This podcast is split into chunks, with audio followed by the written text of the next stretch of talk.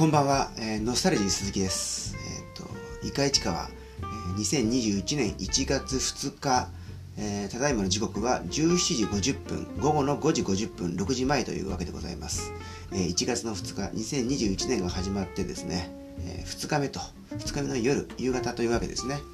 まあ、夕方と言いましても、えーこのスタジオの外はですね、もう、えー漆黒の闇に包まれている、まあ、夜になっております。夜ですね。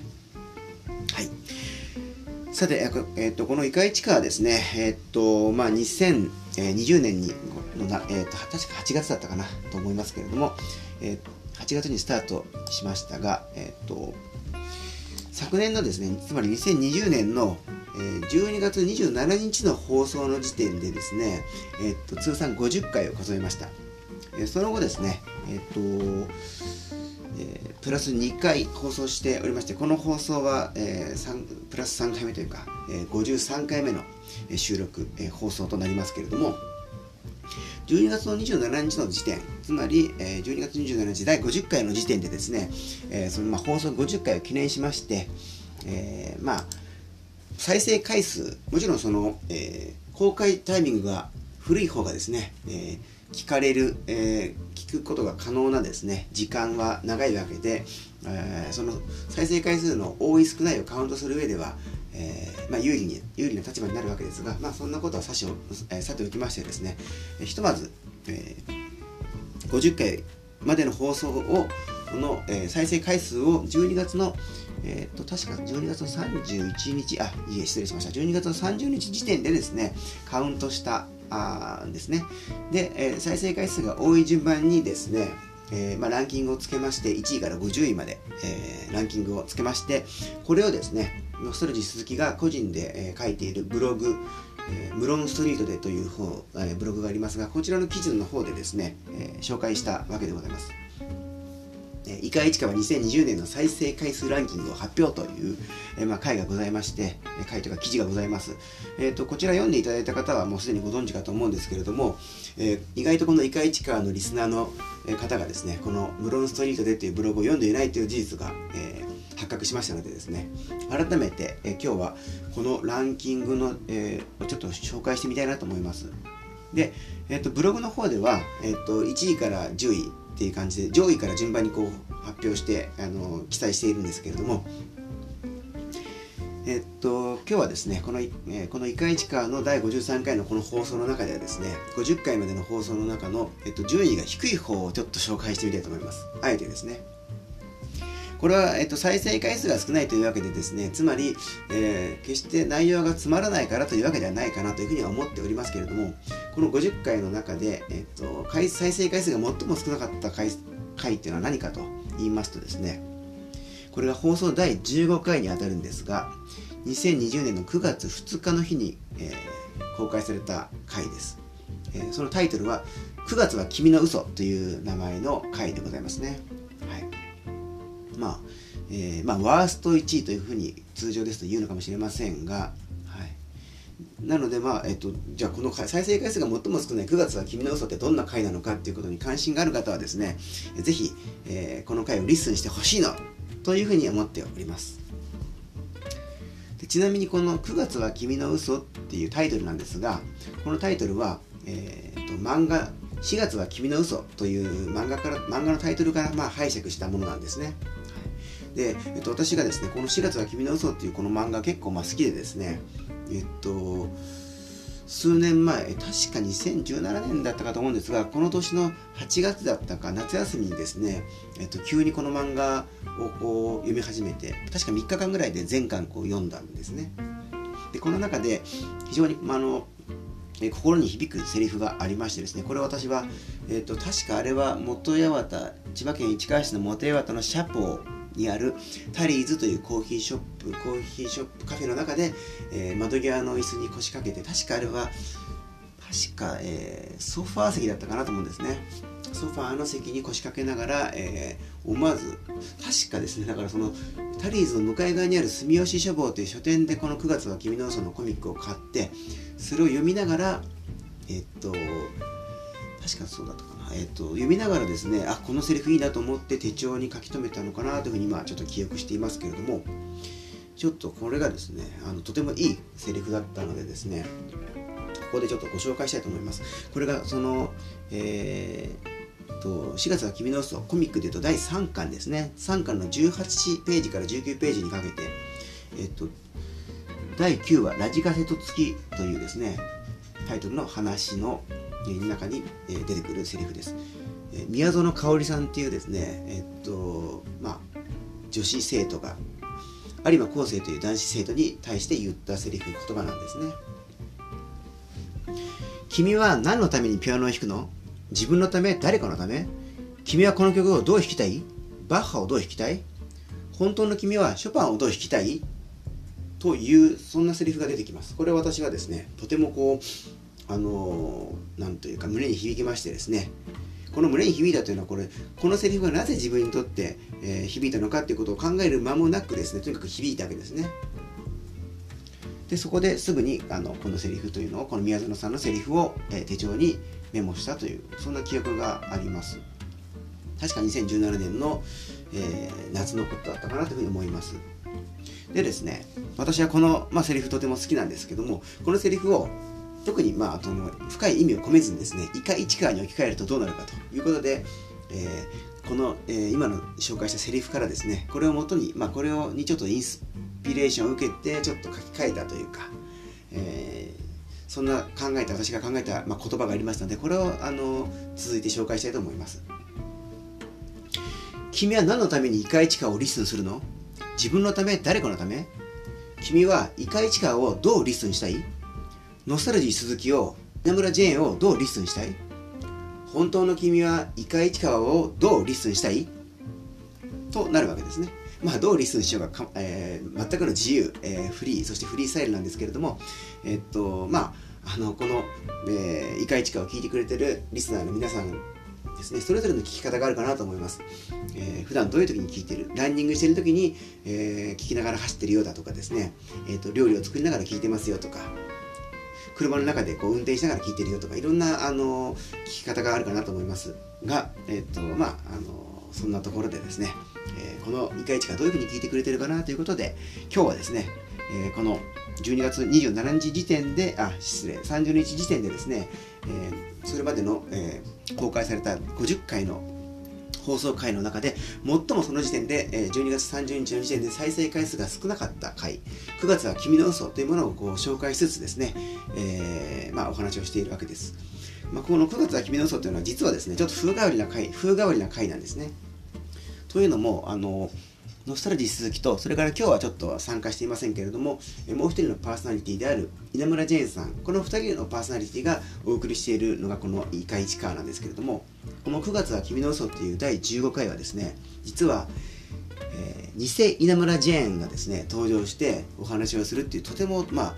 えー、トリッキーな回というか、不思議な回なんですね。というわけで、えー、この偽稲村ジェンとは一体何なのかということに関心がある方なんかはですね、ぜひこの、えー、第15回の放送、9月は君の嘘をちょっと聞いてみていただきたいなと思っております。はい、それでですね、えー、っと、いろんな回がございます、えー、全50回の中でいろんな回がございますが、え、っと、じゃあ、ここから先、えー、ベスト10を紹介したいと思いますが、えー、ここからはちょっと10位からですね、え、っと、1位まで順番に紹介したいと思います。まず第10位なんですけれども、第33回2020年10月12日の放送フリースタイル1巻の前に散るという回がございます。続いて第9位はむしゃっても秋、34回目の放送2020年10月16日の放送でした。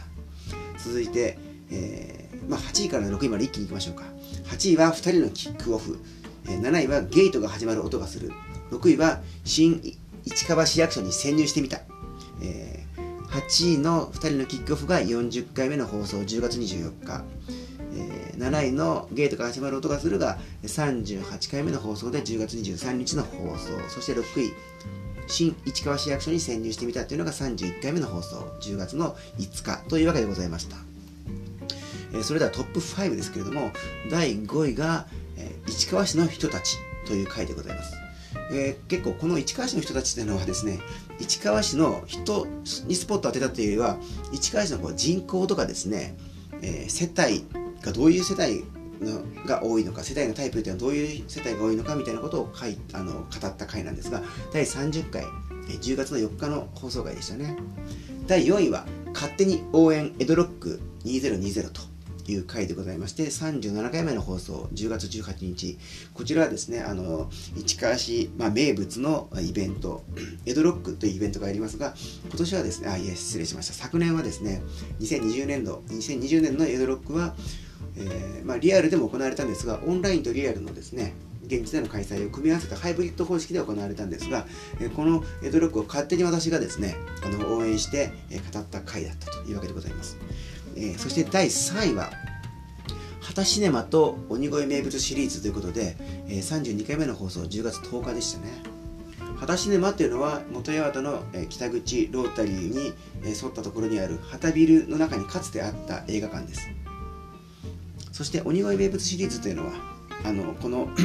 イカイチカをやっているメンバーであるですねノスタルジー鈴木や稲村 J も所属している NPO 法人フリースタイル市川のロゴマークのデザインでも知られるですね、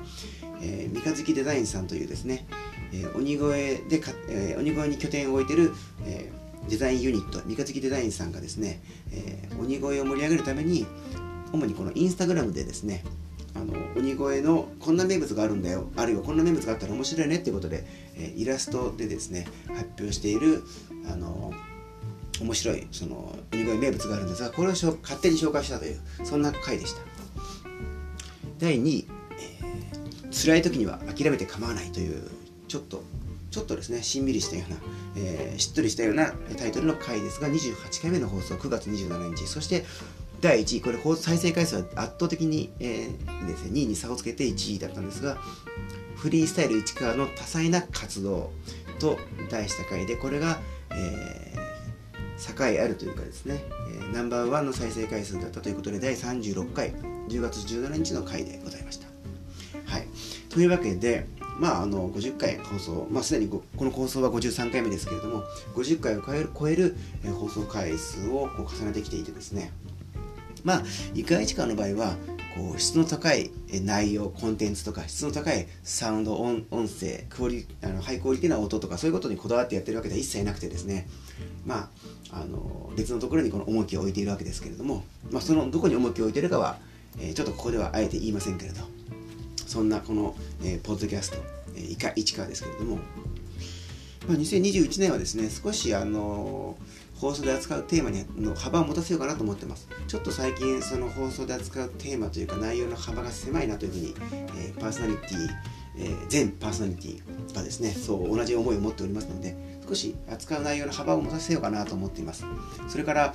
あのリスナーの方との交流企画、イベントというか、そんなものもですね、企画考えていますので、えー、ぜひ何かそのイベントが発表された暁にはですね、一緒に楽しんでほしいなというふうに思っております。はい。えっとまあこの再生回数というのはあくまで再生された回数ででしてねもしかしたらですね例えばある放送回数が100回再生されてるっていった場合にもですねもしかしたらその100回中99回を私のソルジ鈴木が再生してるっていう可能性もなくはないわけですね。というわけなのでこれは、えー、リスナーさんの人気の高い順というわけでは特にソウルとイコールというわけじゃないなというふうにような気もしておりますので、えー、まああのイカイチカはあのまあ、タイトルざっとこう見てみて特に新しいものから聞いていただくっていうこともいいですしあのタイトルが気になるものをこうあの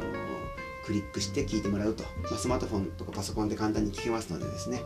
えー、まあ、あのそんな風に聞いてみていただければなというふうに思っております。私のおすすめは、まあ、あのこれを聞きながら市川市内をこう散歩していただくっていうのはとてもいい聞き方かなというふうに思ってます。はい。そんなわけで、えー、1月2日の放送、えー、まあそろそろ収録を終えようかなと思ってます。時刻は18時5分となりました。はい、ちょうど収録時間、この放送時間、だいたい14分30秒ぐらいになってきましたね。はい、ところでですね、えー、っと、この間の放送でちょっと、えー、語ったんですが、私、ノストレジ鈴木、2020年の大晦日に見た映画作品、これは自宅の、自宅で見たんですが、タブレット端末で見たんですが、私の大好きな映画作品で、えー、大久明子監督の「勝手に震えてろ」っていう、えー、映画ですね、えっと、松岡真優さんという俳優さんが主演されている作品でございます。え、原作は小説でございましてですね、えーと、と綿谷りささんの小説でございます。これをですね、2020年最後に見ました。そして今年、2021年最初に、えー、見た、正確に言うと見ている映画というのは、これも自宅で見ているところなんです。今ちょうど半分ぐらい見たところで一時停止をしてこの収録をしているんですが、見ている映画、2021年の初、えー、鑑賞映画作品というのは何かと言いますと、これはですね、えー、っと、霧島部活やめるってよっていうですね、作品でございます。はい。えっと、この作品も非常に私が大好きな作品でですね、えっと、NPO 法人フリースタイル市川のメンバーにもですね、この作品とても面白いよってことをこう伝えて何度もこういう話をしていると、じゃあぜひ今度みんなで一緒に見ましょうみたいな話をしているんですが、まあこのコロナ禍ってこともあってなかなかそれ叶わない状況なんですが、えー、まあ見たいなというふうに思っています。見た、見てみ、あのメンバーがどんな感想を持ったかっていうようなこともですね、えっ、と、このイカ市川とか、えー、ノストラジー鈴木のブログの方でもそんなものも紹介できたら面白いかなというふうに思っています。はい。というわけで、今年も私のストレージ鈴木はいろいろ映画作品見ていきたいなと思ってます。というわけで、実はあの私、映画館で映画を見ることが非常に好きなんでですね、次回またはその次ぐらいの回のこの「イカイチカ」では私が、ま、2020年に見た映画の中で特に印象に残っているものについて少し触れてみたいかなというふうにも思っています、はい、皆さんリスナーの方はどんな映画が好きですかね？まああの映画でもいいんです。映画でもいいですし、えー、ドキュメンタリーみたいな映像作品でもいいです。まあテレビドラマなんかでもいいかなと思いますがどんな映像作品好きですか？あるいは気になってますか？というようなことをこうもしあのこんな私はこんなの好きですよみたいなことがあればですね、えー、いかいちかの方で紹介したいと思いますので、まあ、Twitter のダイレクトメッセージや、えー、リツイートというかその何ですかメッセージ私の個人ツイツイッターアカウントなんかありますので、これをに連絡いただければと思いますし、まあ、他、あの、Facebook だったり、えー、電子メールだったりですね、あるいは手紙、あるいは年賀状、その他、カモメールなんかでもいいと思いますね。えー、そんなもので、カモメールってカモシューさんじゃないですよ。フラット3ゾーンプレスのカモシューさんじゃなくて、えーと、カモメールって確かありましたよね。そんなメールなどで、えー、メッセージいただければ、あのこちら、えー、番組の方で紹介したいと思っております。はいえーと、稲村ジェーンさんが好きな映画作品なんかもですね今度語っていただこうかなと思っておりますので皆さんお楽しみにしていただければと思います、はい、それでは今日の放送はこの辺で、えー、皆様、えー、2021年三が日、えー、まあ今なかなか世の中ですねあの新型コロナウイルスの感染者数もどんどん増えてきていてですね日本国内でもかなり増えてきています。今この放送をこうのんきに聞いて聞いていられるまたはこうのんきに収録していられる私なんていうのは非常にまあ平和というか恵まれたうんというか、あのー、そのまあ、ラッキーな立場にいるなというふうに思っております。ととてもいろんな状況で大変な状況の人がたくさんいらっしゃる中でなんですけれども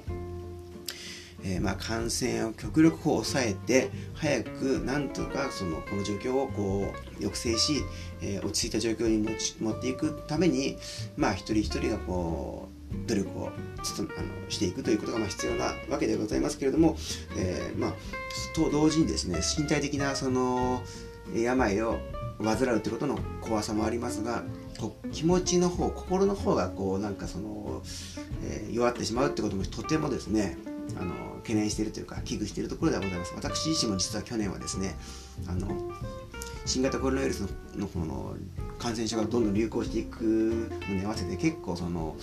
あの気持ちがとても暗くなってしまったことが結構ありました。